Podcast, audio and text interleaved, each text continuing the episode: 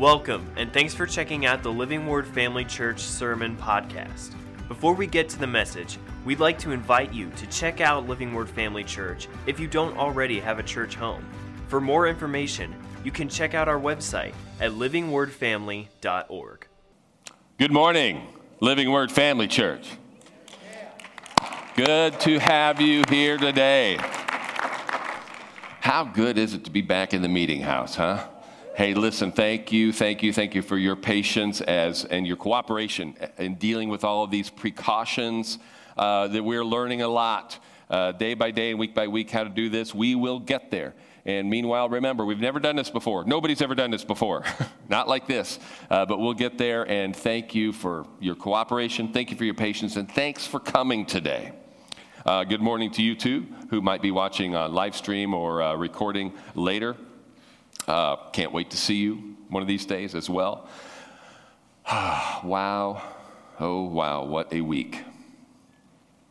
You know, last week we had an amazing and beautiful service in the east parking lot. I think most of you were probably here for that. It went so well that had several people come up and say, "We need to do that once in a while, COVID or no COVID." It's a good. It was kind of cool for the neighborhood to be able to see us out there. We weren't a disturbance. I think the sound worked wonderfully between the radio and the speakers.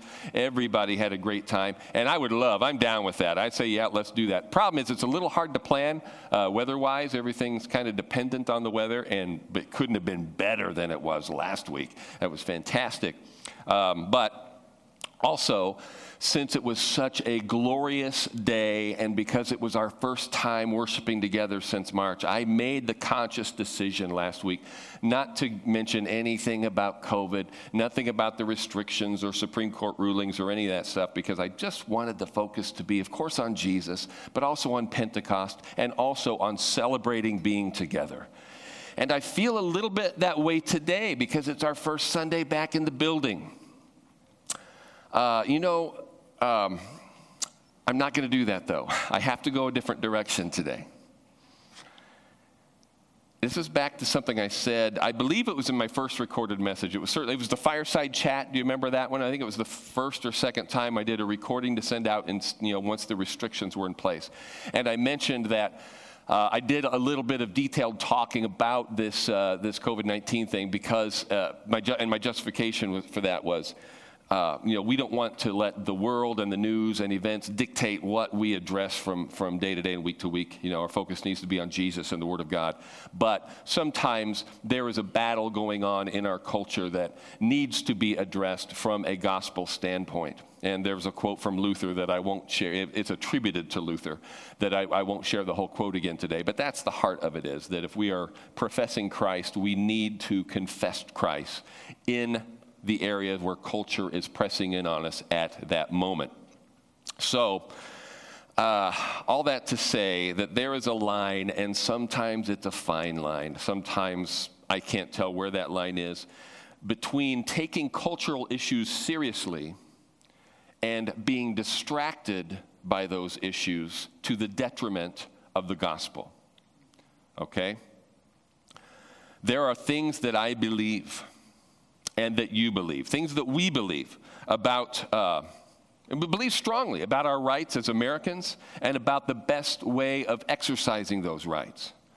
But we must always remember that our first allegiance is to the kingdom of God. There can't be any mistake about that. And sometimes, stick with me through this, sometimes service to that kingdom means not insisting loudly on our rights in this one, meaning the United States. Before you gasp or worry or think I've turned into a bleeding heart, listen to me. Let me remind you that Jesus had rights. Not just as God the Son incarnate, I mean, he had legal rights. His trial was illegal. His conviction and his sentence were patently unjust. And he had opportunities right up to the very end to speak in his defense. From a legal standpoint, from a human rights standpoint, the crucifixion was an absolute travesty of injustice. But Jesus had his attention and his will focused on the plan of God. and willingly laid his rights aside to fulfill his divine purpose. Just remember that for context, because I am not saying we should lay down at this point and let the government tell us what to do no matter what. I ain't there, folks. The stay at home, the no gathering restrictions, uh, those are a discussion for another day. For now, things have settled down in that regard. Actually, they haven't settled down. They've been overtaken by other events, haven't they? Specifically, they've been overtaken by the demonstrations related to the killing of George Floyd and the broader issues of race relations in America.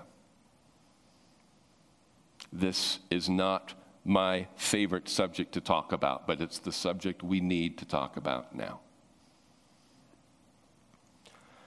Ushers lock the doors. Nobody leaves.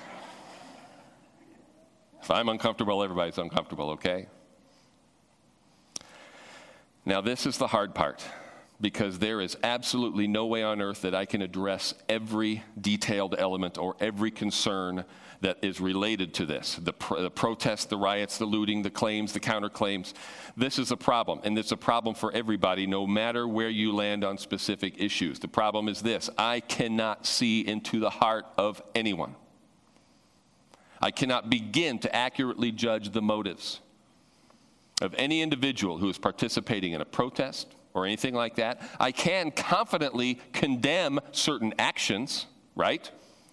But I cannot see what drives everybody's train. So, what do we do? What do I do? I read, I listen, I hear voices from as many different people and from many different angles on this thing as possible. And what do I learn? I learn that there are the, opinions and thoughts on this moment are more all over the map than anything I have seen in my nearly 56 years on this planet. White conservatives denouncing Trump, black liberals defending Trump. That doesn't cover everything, but it gives you an idea of just how broad the spectrum of opinion is on this thing. We are completely disunified. Is that a word? What's the word I'm looking for? We're divided as a nation.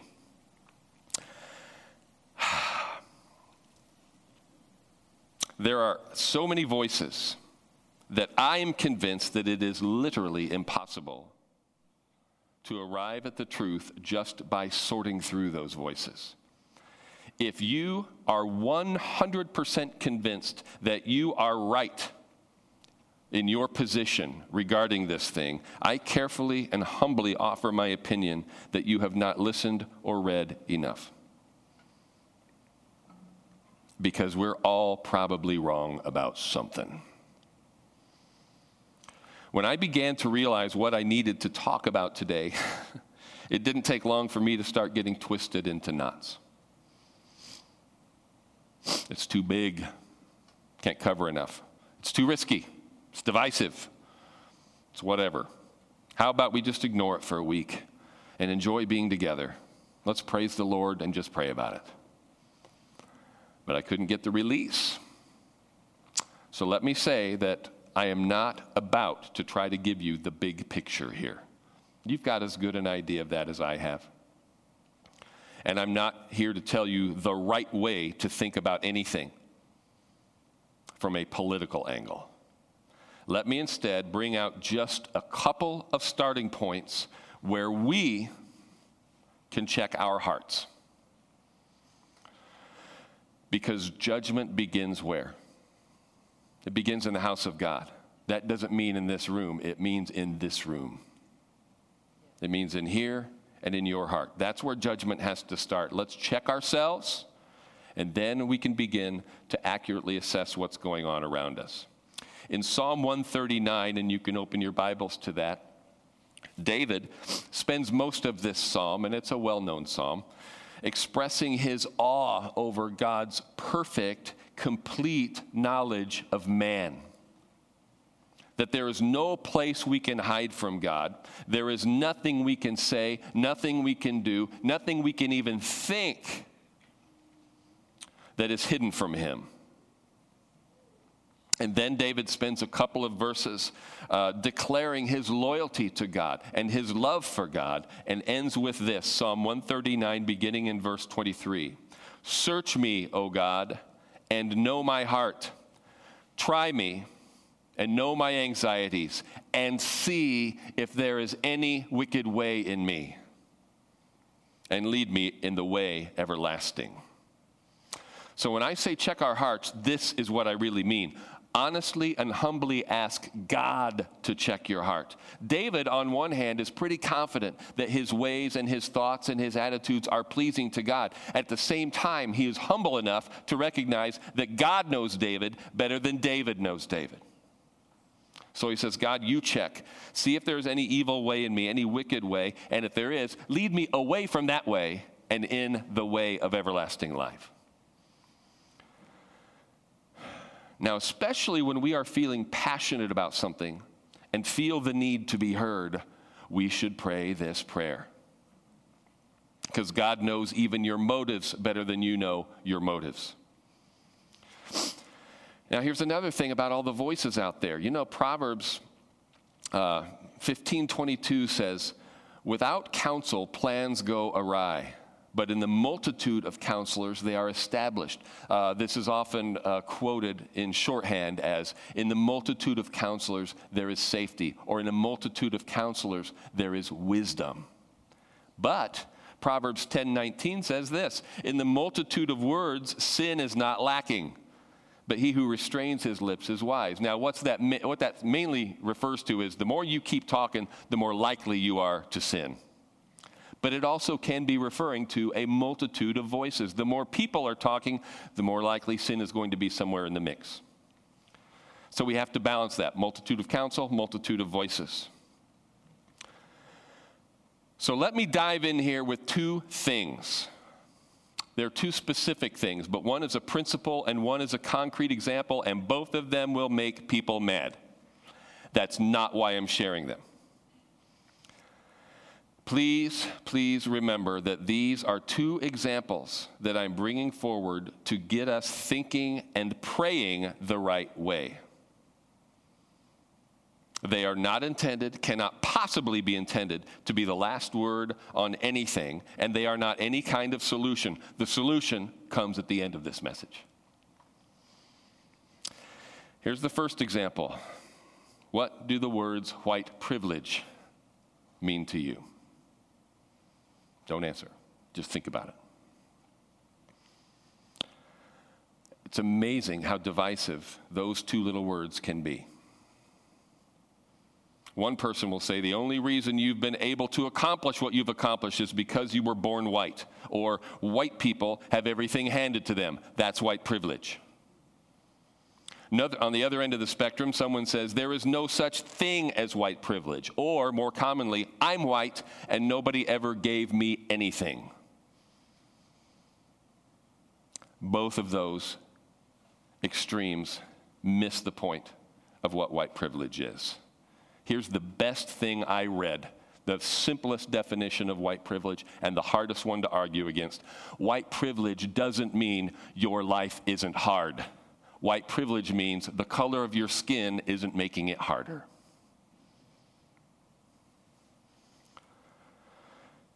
To deny that, you have to deny that racism not only exists, but that it is unfortunately common. And it should go without saying that just because someone doesn't hate or want to kill people of color, it doesn't mean they're not racist. It also doesn't mean that all white people are racist. Can we agree on that? All right. But let me give you an example, and I have Rainey's permission to share this. And it might sound silly to you, but I'm just giving you an example of how racism isn't always hatred. When Rainey was little, she was probably six. We were living in Farmer City, and we had a family, uh, a family in the ministry over at our house, and we were all enjoying each other's company. And they had a little boy who was a couple years, uh, maybe a year older than Riley, a couple years older than Rainey. And uh, they were all getting along, they were playing together. And at one point, Rainey says to this little boy, I like you. And this little boy says, I like you too, but not that way, because I could never marry a black person. Now, Rainey wasn't proposing to the kid, I don't think. And this kid, there was no attitude. He didn't call her a name. There was nothing hateful about it. but it was the first time Rainey had ever experienced somebody making a comment, making a judgment based solely on the color of her skin. And she, she barely remembered this incident, but I remember it well because she came to me saying, What on earth did he mean by that? Yeah. Rainey has always, we never made a big deal.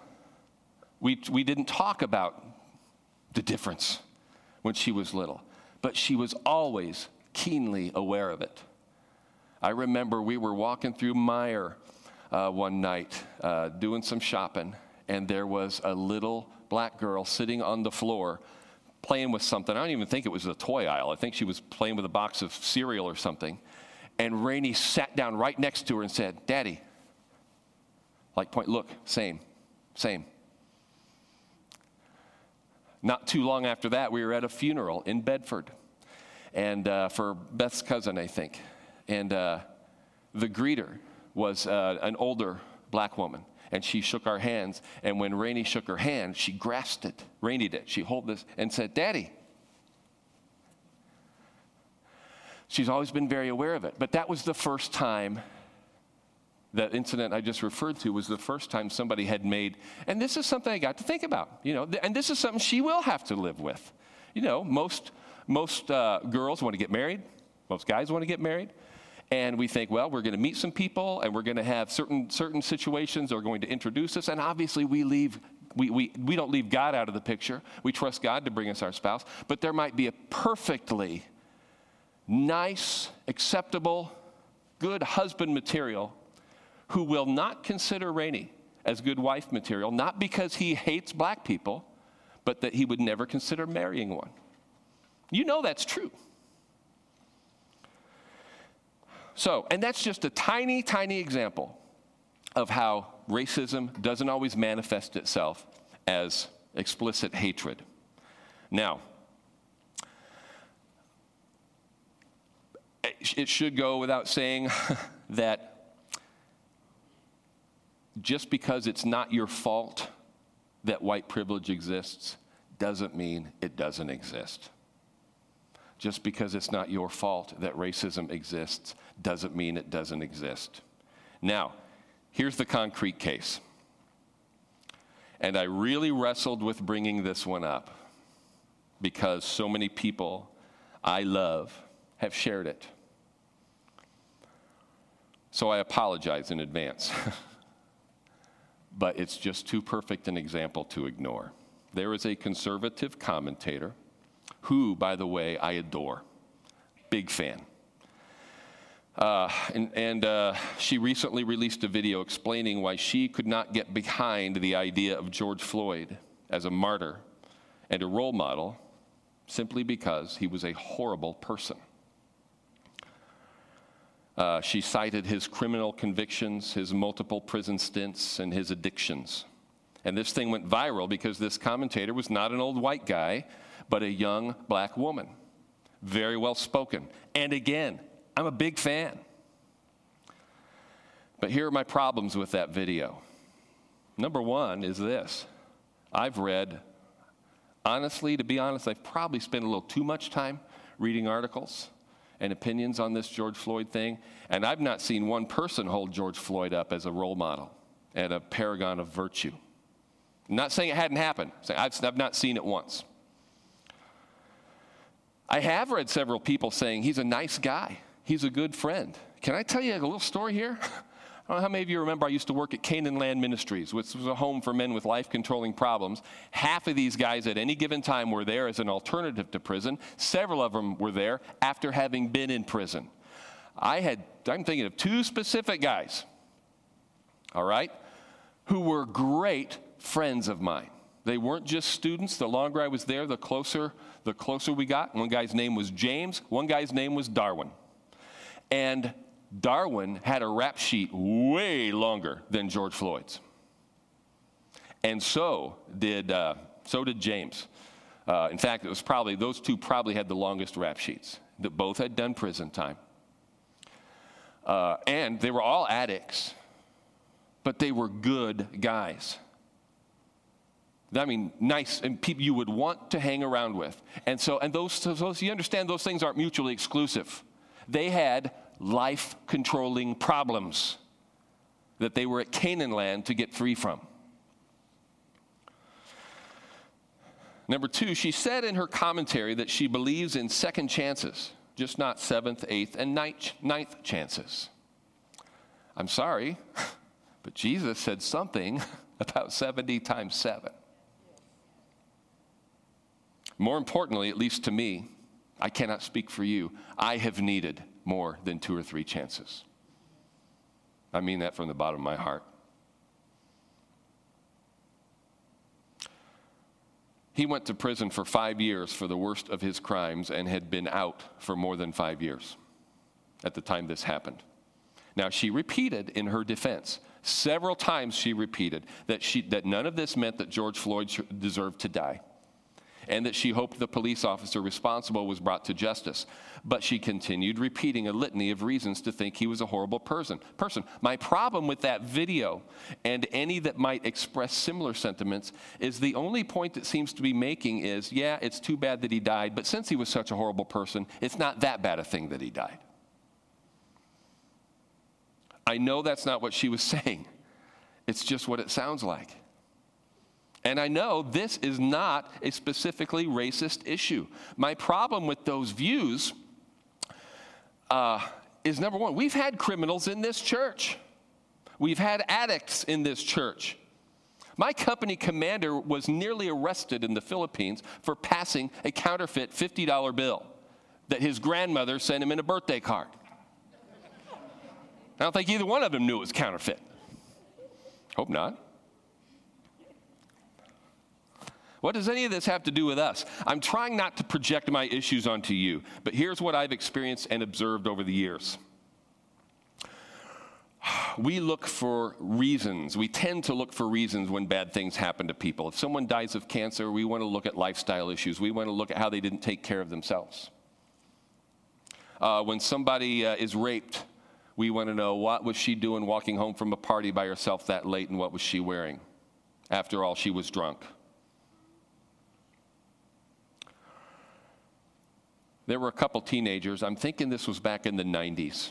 And I'm thinking it was, I wish I, I, I did not dig for the details, but I, am convinced it happened somewhere uh, in this area. It wasn't St. Joe, it wasn't Champaign, but somewhere uh, north of town, I, I believe north of St. Joe, there were a couple of teenagers who went to a liquor store. They were underage, but they went to buy liquor illegally, or at least see if they could. And while they were there, uh, a robbery took place that ended with those two teenagers getting shot to death. Now, they did nothing deserving of death, but I talked about that episode as a youth pastor as a way of reminding students that it is a tragedy that, if in this case, those two guys got killed. They did nothing deserving of death. However, had they not been where they weren't supposed to be, they wouldn't have got shot. So you see, there are lessons in, in things like this that we need to be telling our kids. But when something like this happens, th- this, is, this is tone deaf. This is, uh, th- these are life lessons Again, training our children, but we're talking about the issue of injustice. In this case, you know, the, the, you cannot, in, in, in other words, those kids shouldn't have been where they were, but the guys who shot them in that ditch were 100% guilty of killing them. Same way with George Floyd.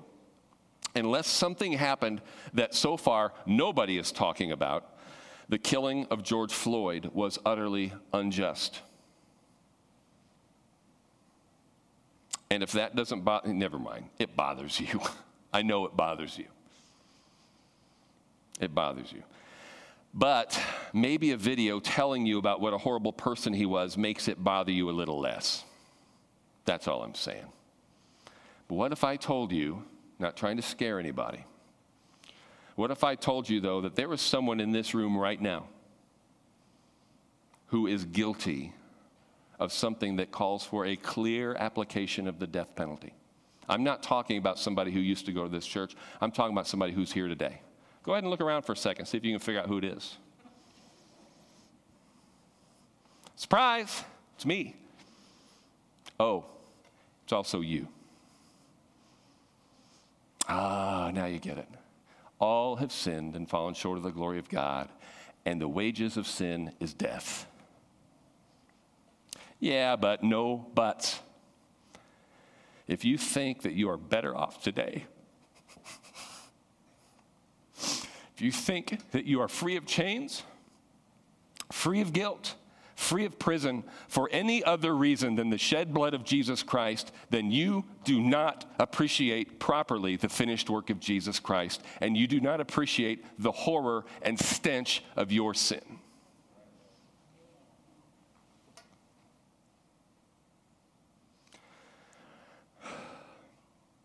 I mention those things, white privilege and the posthumous denigration of George Floyd, because those are two things that we can address in our own hearts.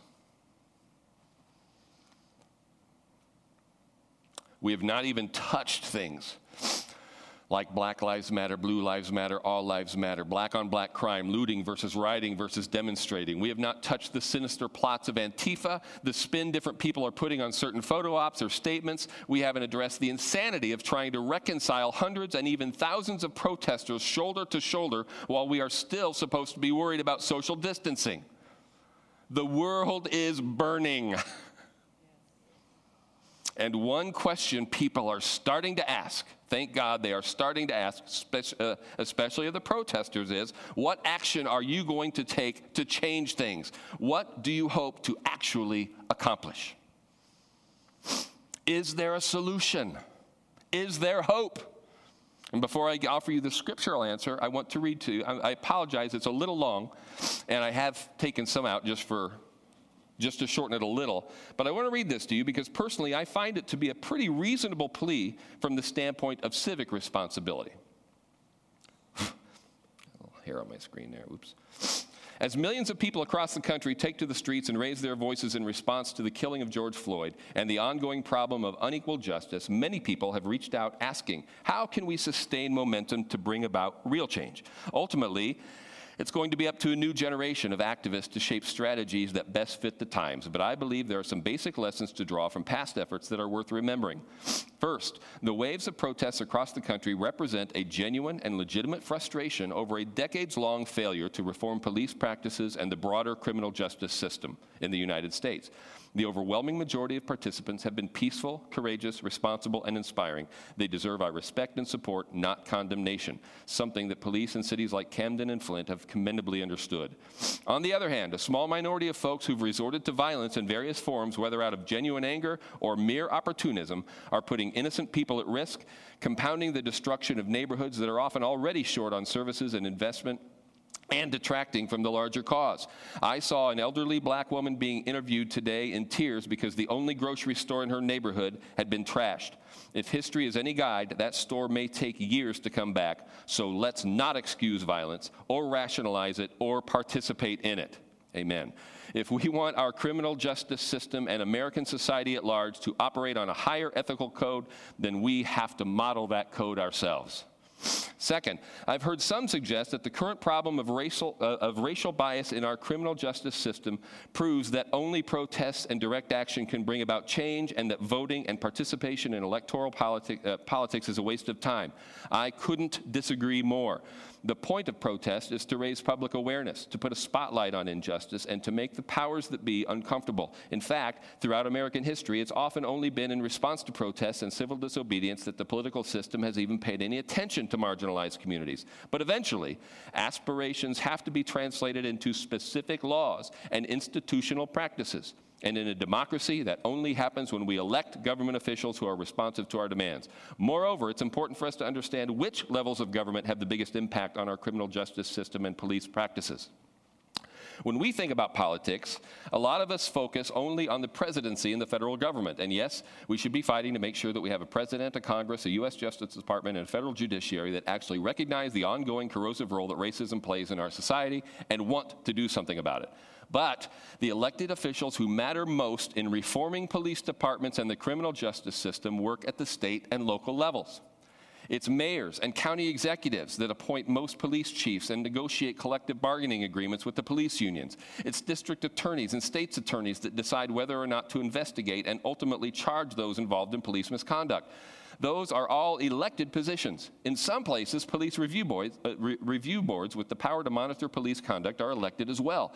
Unfortunately, voter turnout in these local races is, uh, is usually pitifully low especially among young people, which makes no sense given the direct impact these offices have on social justice issues.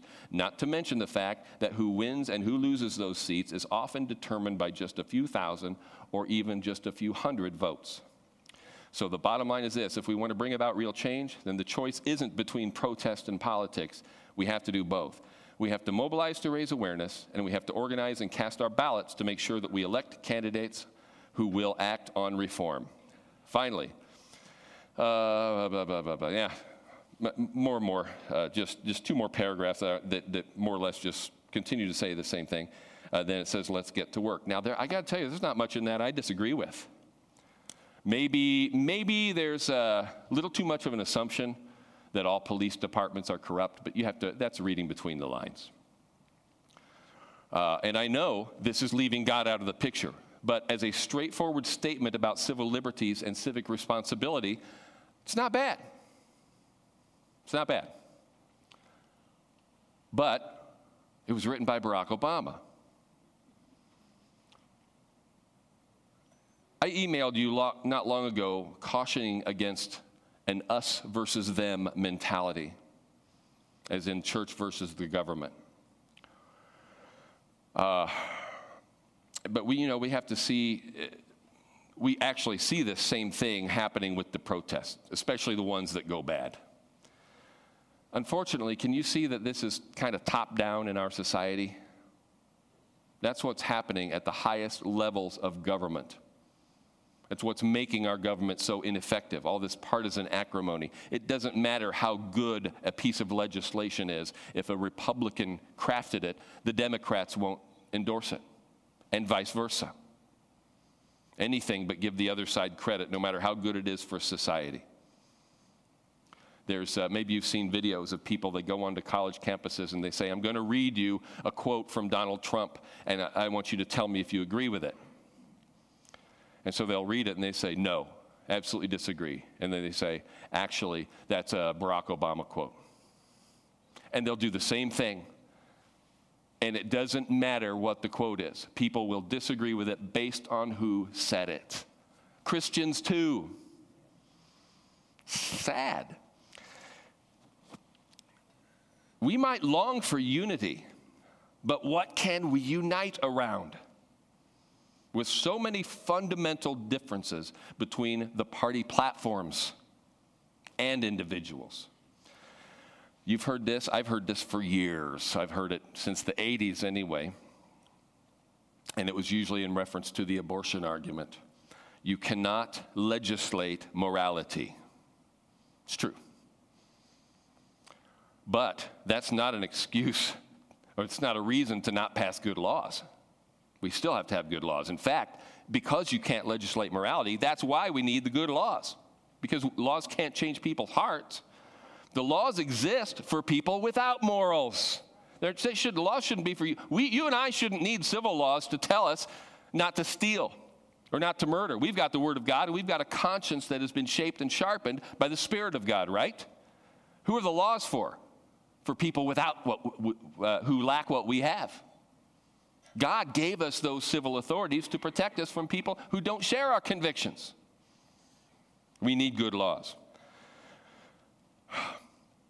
The Quakers in pre Civil War times, in fact, going back to probably what before the Revolution, uh, did not need civil liberties laws to, to know that slavery was wrong. They fought against slavery from, for years before the Civil War, and then, of course, then it was another hundred years before the Civil Rights Act was passed. But they didn't need laws to know what was right. A lot of people didn't.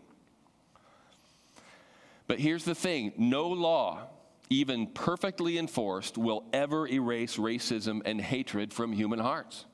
If all of our laws were perfect, and if our officials were honest, and our cops followed the law to the letter, there would still be crime. There would still be hatred. Let me ask you what do you see as you watch these news reports of the riots? I mean, specifically, what do you see, not what you think? Because most of us have said this. I agree with their right to protest. I disagree with the riots, but I at least understand the frustration that leads to the riots. But I draw the line at looting because now they're just taking advantage of the opportunity. This is where I land on it, by the way. I'm just telling you what I think. Appreciate the protests, don't like the rioting, draw the line at looting, absolutely. But what's happening here? The looting. That's stealing, right? The murder. No innocent, and absolutely draw the line at looting, but no innocent should be killed defending his, play, his business or her business. But it's happening.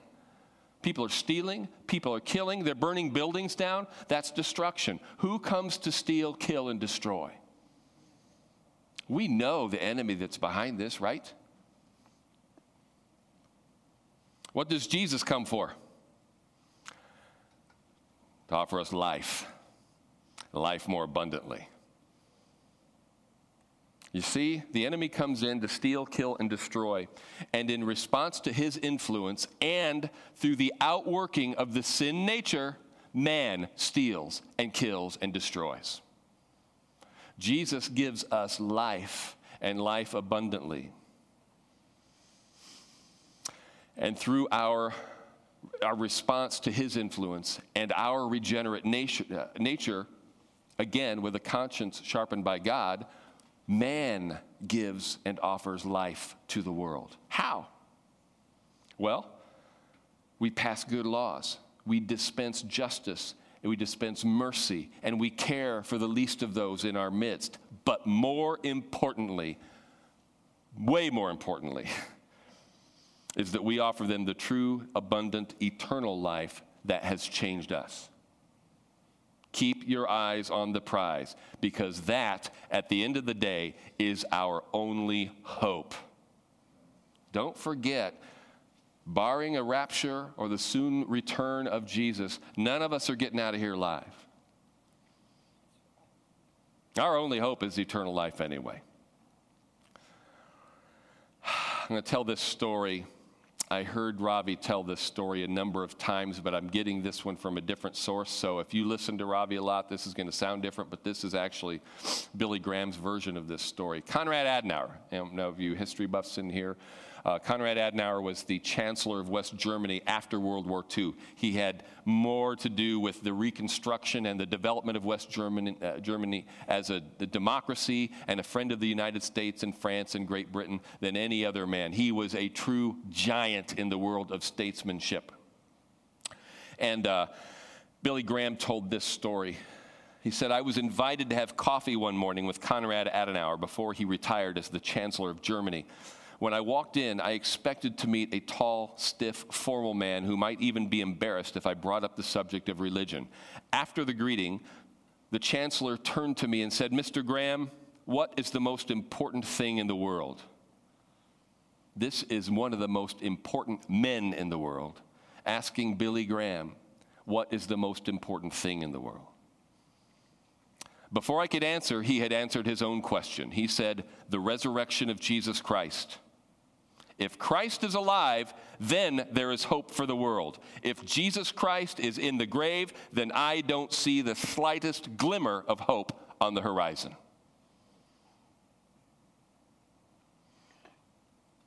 Then he amazed me by saying that he believed that the resurrection of Christ was one of the best attested facts of history. He said, When I leave office, I intend to spend the rest of my life gathering scientific proof of the resurrection of Jesus Christ. It was the fact of the resurrection of Christ that called the disciples to go out as burning young revolutionaries to change the world of their day. They preached that Christ is alive. This should be our message every day of the year. Folks, this is the heart of my message. Good laws are important. Good leaders are important. Your vote is important. And involvement with the courts and with legislators, communicating with your congressman, those are all important. And protesting is important. But not one of these things, not one of these rights, not one of these practices will change a human heart. I understand, believe me, I understand. This is not an either or proposition. Okay? It's, it's a, the, whole, the, the JWs would take the position that since we're not of this world, we're not going to participate in politics or any of this stuff. It's all going to burn anyway. That's not the Christian way. We do involve ourselves in both arenas. Let's just don't remember which is the more important one. God has not promised eternal life to the United States of America, He's promised it to believers. These issues, the issues surrounding uh, the coronavirus and the issues surrounding the protests, are causing division among believers.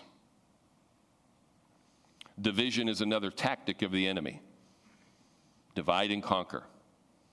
Let's talk about these things. If we must discuss them, let's discuss them as brothers and sisters. Let's break bread instead of breaking fellowship. We may not ever see completely eye to eye on every political issue, but we must be unified in our commitment to Christ, His kingdom, and each other. Meanwhile, remember, remember, we can be absolutely correct in how we view these difficulties, these insane developments. But for one thing, we live in a society that by and large has forgotten how to argue. We cannot have a civil, reasonable discussion with, unfortunately, way too many people. And for another thing, we can win every argument and still not win a single soul even if we manage to convert them to our political viewpoint, we can do so without winning them to Christ. We are offering or need to be offering them much more than the right political worldview and the right policies. We are offering what only Christ can offer, the only hope for humanity, and it's new life. 1 Corinthians chapter 5, we're getting close to being done. I know this has been a long message especially cons- compared to lately. In 1 Corinthians uh, chapter 5, did I say that? For the love of Christ compels us. I'm beginning in verse 14, sorry. For the love of Christ compels us because we judge thus that if one died for all, then all died. Am I in the right Corinthians? Is it Second Corinthians? Second Corinthians 5, sorry. Second Corinthians chapter 5, beginning in verse 14. For the love of Christ compels us because we judge thus that if one died for all, then all died. And he died for all, that those who live should live no longer for themselves, but for him who died for them and rose again. Therefore, from now on, we regard no one according to the flesh. Even though we have known Christ according to the flesh, yet now we know him thus no longer. Therefore, if anyone is in Christ, he is a new creation. Old things have passed away. Behold, all things have become new. Now all things are of God who has reconciled us to himself through Jesus Christ and has given to us the ministry of reconciliation. That is, that God was in Christ reconciling the world to himself not imputing their trespasses to them, and has committed to us the word of reconciliation. Now then, we are ambassadors for Christ. As though God were pleading through us, we implore you on Christ's behalf be reconciled to God. For he made him who knew no sin to be sin for us that we might become the righteousness of God in him. That is powerful. You can forget about meaningful re- reconciliation between liberals and conservatives, about meaningful reconciliation between uh, Israel and the Arab world, and about meaning, un- unfortunately, in many cases, meaningful reconciliation between blacks and whites until we first reconcile man and God. Every other legitimate, meaningful reconciliation has to flow from that ultimate reconciliation. We are broken at our core and we need to be restored to the author of life because he's the only one who can give us the new life we need. Then Through that reconciliation, we can be ministers of every other form and manifestation of reconciliation. And the cross is the only way to that reconciliation. I mentioned earlier that we were all guilty and deserving of death. It's actually worse than that. we were condemned and sentence had been passed. But Christ died in our place. He paid the price that we owed so that we could be declared righteous before the righteous judge of the universe. What is our part? Simply be humble enough to acknowledge that. Cry out to him for salvation, submit your life to him as Lord, and believe in his resurrection from the dead. Very quickly now, as we move uh, to uh, communion time, is there anybody in here who desires to be reconciled to God today? I can't have you come up front. We are observing social distancing, and I know it's tough. It might be embarrassing, but this is the issue of life itself. You cannot be a minister of racial reconciliation, societal reconciliation until you are reconciled to God. And, you're in, and we're also, obviously, by the way, I hope you recognize, we're talking about our salvation. We're talking about our eternal destiny. We're talking about heaven and hell. Does anyone in here desire to be reconciled to God through Jesus Christ today? Would you be bold enough just to raise your hand? I'm not going to have you come down here. I am just going to have you let me know, yes, Scott, I want to pray. I want you to pray with me, and I will pray with you. Anybody today? Quickly, quickly, raise your hand and say, I want to be that Christian today. You've done it. You're a believer. You're just praising God. Praise God. Anybody? Okay. I, uh, that, that invitation remains open 24 7. Uh, I had somebody, I had somebody call me this week, not in this church, 1.30 in the morning, just to talk because he was agonizing over some decision he had to make. And uh, I gave him an earful. And, and, and I'm not an unkind guy. I have a history with this guy, and I just kind of had to tell him, buddy, don't ever call me at 1.30 in the morning for something like this. I keep my phone on because, and I don't always hear it, but I keep it there in case there's an emergency. This is an emergency. You wake up at 2 in the morning and you say, Scott, I need somebody to pray with me. I am not going to chew you out for calling me at 2 in the morning. God convicts you and you want to get saved at 2 in the morning, you're going to get saved at 2 in the morning. Don't wait another minute. That's how important it is. So the invitation remains open. But for now, everybody in this room who wants to be a Christian is a Christian. And we, as Christians, as believers, are going to celebrate the Lord's table. Uh, did everybody get your communion element? Did anybody miss getting the. Uh, self contained deal? Have you fiddled with that thing so that you can get the. I haven't. Uh, a little bit tricky. There we go. Uh, we'll take, you don't need to open it yet, but just be ready. You can open your Bibles to uh, 1 Corinthians chapter 11. I'm going to read a little bit more than I normally do, but we're almost done. 1 Corinthians 11, beginning of verse 17. Now, in giving these instructions, Paul writes, I do not praise you, since you come together not for the better, but for the worse. For first of all, when you come together as a church, when you come together as a church, I hear that there are divisions among you. And in part, I believe it.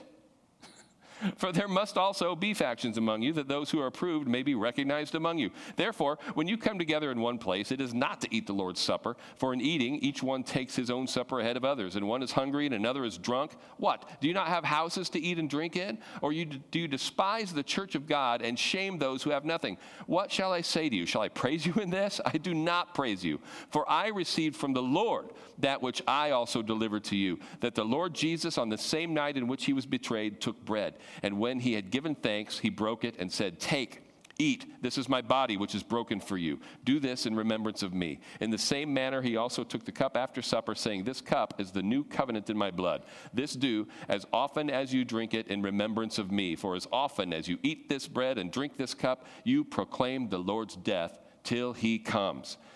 Therefore, verse 27 whoever eats this bread or drinks this cup of the Lord in an unworthy manner will be guilty of the body and blood of the Lord. But let a man examine himself, and so let him eat of the bread and drink of the cup. For he who eats and drinks in an unworthy manner eats and drinks judgment to himself, not discerning the Lord's body. For this reason, many are weak and sick among you, and many sleep. For if we would judge ourselves, we would not be judged. But when we are judged, we are chastened by the Lord, that we may not be condemned with the world. Now, there's a lot in there. I just want to point out a couple quick things. Paul is talking about division in the body, and it is abhorrent to him. You read the tone there. You know what I heard? He's not talking about, I heard there's child sacrifices happening in the church. I heard that there's smoking in the bathroom. I heard that uh, all these horrible things are happening. No, I heard that when you come together as a church, that there are divisions among you. And in part, I believe it. And we'd be thinking, come on, he's talking about cliques. What's the difference? He's like, no, we should be unified we should recognize that when we get together for the Lord's Supper, it isn't so that this little group can sit over here and eat, and this little group can sit over here and eat and forget about everybody else. We do this together. We wait on one another because this is not just a party. It's certainly not just a meal. It is an ordinance. It is something that God had given us to specifically remember Him by. And when we partake of the Lord's table, we are celebrating our reconciliation to God by his shed blood. But we are also nourishing ourselves with his body, and we are reminding ourselves that we are his body. His body was broken so that we might be healed. And that does mean physical healing from diseases, but it also means reconciliation to one another. Reconciliation between man and God, reconciliation among the brethren, and that spills out into rec- reconciliation in society. COVID cannot silence the church. Racism can't destroy the church, not from the outside. But strife will divide the church if we let it. We can disagree about particulars, but let's disagree in love. We can disagree with our elected officials, but let's disagree in love. We don't have to be monolithic about that. Our first allegiance is to Jesus Christ and his kingdom. Secondly, and connected, our allegiances to the household of faith, the body, and that's one another. After that, we can commit to ideologies and we can commit to our homeland, but Christ first and always. If you are a believer, you are welcome to join us. If you have not made that decision for Christ, we thank you for. Uh, uh, sitting this part out. You don't have to be a member of Living Word Family Church to partake of communion. You just have to be a believer in Jesus Christ. Let's take the bread. Everybody got it out? Thank you, Lord, for the broken body of Jesus Christ. Thank you, Jesus, for allowing your body to be broken on our behalf, to purchase our healing and to purchase our reconciliation. Thank you, Lord, that your body was broken for our wholeness, individually and as a corporate expression of your body in this local church, for which we thank you. Thank you for the healing. Thank you for reconciliation. Thank you for wholeness. Thank you for the bread in Jesus' name.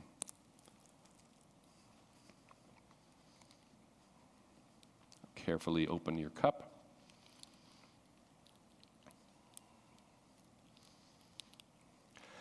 Thank you, Father, for the shed blood of Jesus Christ. Thank you, Lord Jesus Christ for giving your life on the cross, for dying in our place, and pouring your blood out to wash us of our sins so that we can be clean, so that we can be declared righteous before God. Remind us always, Lord, to never take that for granted, that our reconciliation to you was purchased with the blood of your Son. Help us not to trample under underfoot that, that grace and that blood, and help us to be ministers, effective ambassadors for that message of reconciliation. Help us to walk in wisdom as we walk in righteousness, and help us to always remember that we are only righteous because of the blood. Thank you for the cup in Jesus' name. Put your wrapper inside your cup. Do not pass the cup. Hang on to it. One last thing. We have honored the Lord today with our worship. I believe we've honored him as we've listened to his word, and we have honored him as we've observed the Lord table. Let's continue to honor him with our giving. He has been good to supply us through this mess, hasn't he? I've heard good testimonies from some of you how God has taken care of you through these difficult times. And you, as a church, have been extraordinarily faithful in your giving and your continued support of this church. It's enabled us to continue. I get, I'm getting more and more messages and uh, letters from the people we support, kind of very enthusiastically thanking us for continuing to support them because they know what, what trying times these are. And I remind you that as you do that, you are sowing seed that is going to bear fruit in your life. That's a promise from God. As we put His kingdom first with our finances, He will be a faithful source of supply to us. Why? Because He's promised to give bread to the eater and seed to the sower. So let's don't stop sowing. Let's don't stop giving. Let's don't stop being faithful to God with our giving. Uh, you should have got an envelope on the way in, so I trust that you are ready to give. I'm going to pray over this offering. Then I'm going then you are dismissed by rows. The ushers will come and dismiss you and as you exit there's a garbage can for your uh, cup and there is another receptacle for the offering. The ushers will direct you. You are dismissed when I'm done praying. Actually, you're dismissed when the ushers dismiss you. Uh, that'll be it as, as we prepare to worship the Lord with our giving. Heavenly Father, thank you again. Thank you so much for this day for our being back together, for our enjoying the presence of, of, being in the presence of the body. And we thank you now, as always, for the opportunity to give into the work of your kingdom. We acknowledge that you are the source of all of our supply. And so we joyfully return a portion of it back to you as you've commanded. And we believe that as we obey you with the tithe and the offering, that you will be faithful to open up the windows of heaven and pour out blessing there's not room enough to contain, that it'll be multiplied back to us, Father, so that we can give again. Thank you for every person that's giving, and thank you for what you for the seed you've given us to sow. In Jesus' name, amen. God bless you as you give. I'll see you out there. No handshakes, no kisses. Give me a wave and a smile, though, okay? Love you. Family, can we go? Thanks for listening. We hope that this message encouraged and equipped you in your walk with Christ. Make sure to follow us on Facebook or Instagram to stay updated with what's going on at Living Word Family Church. Have a great day.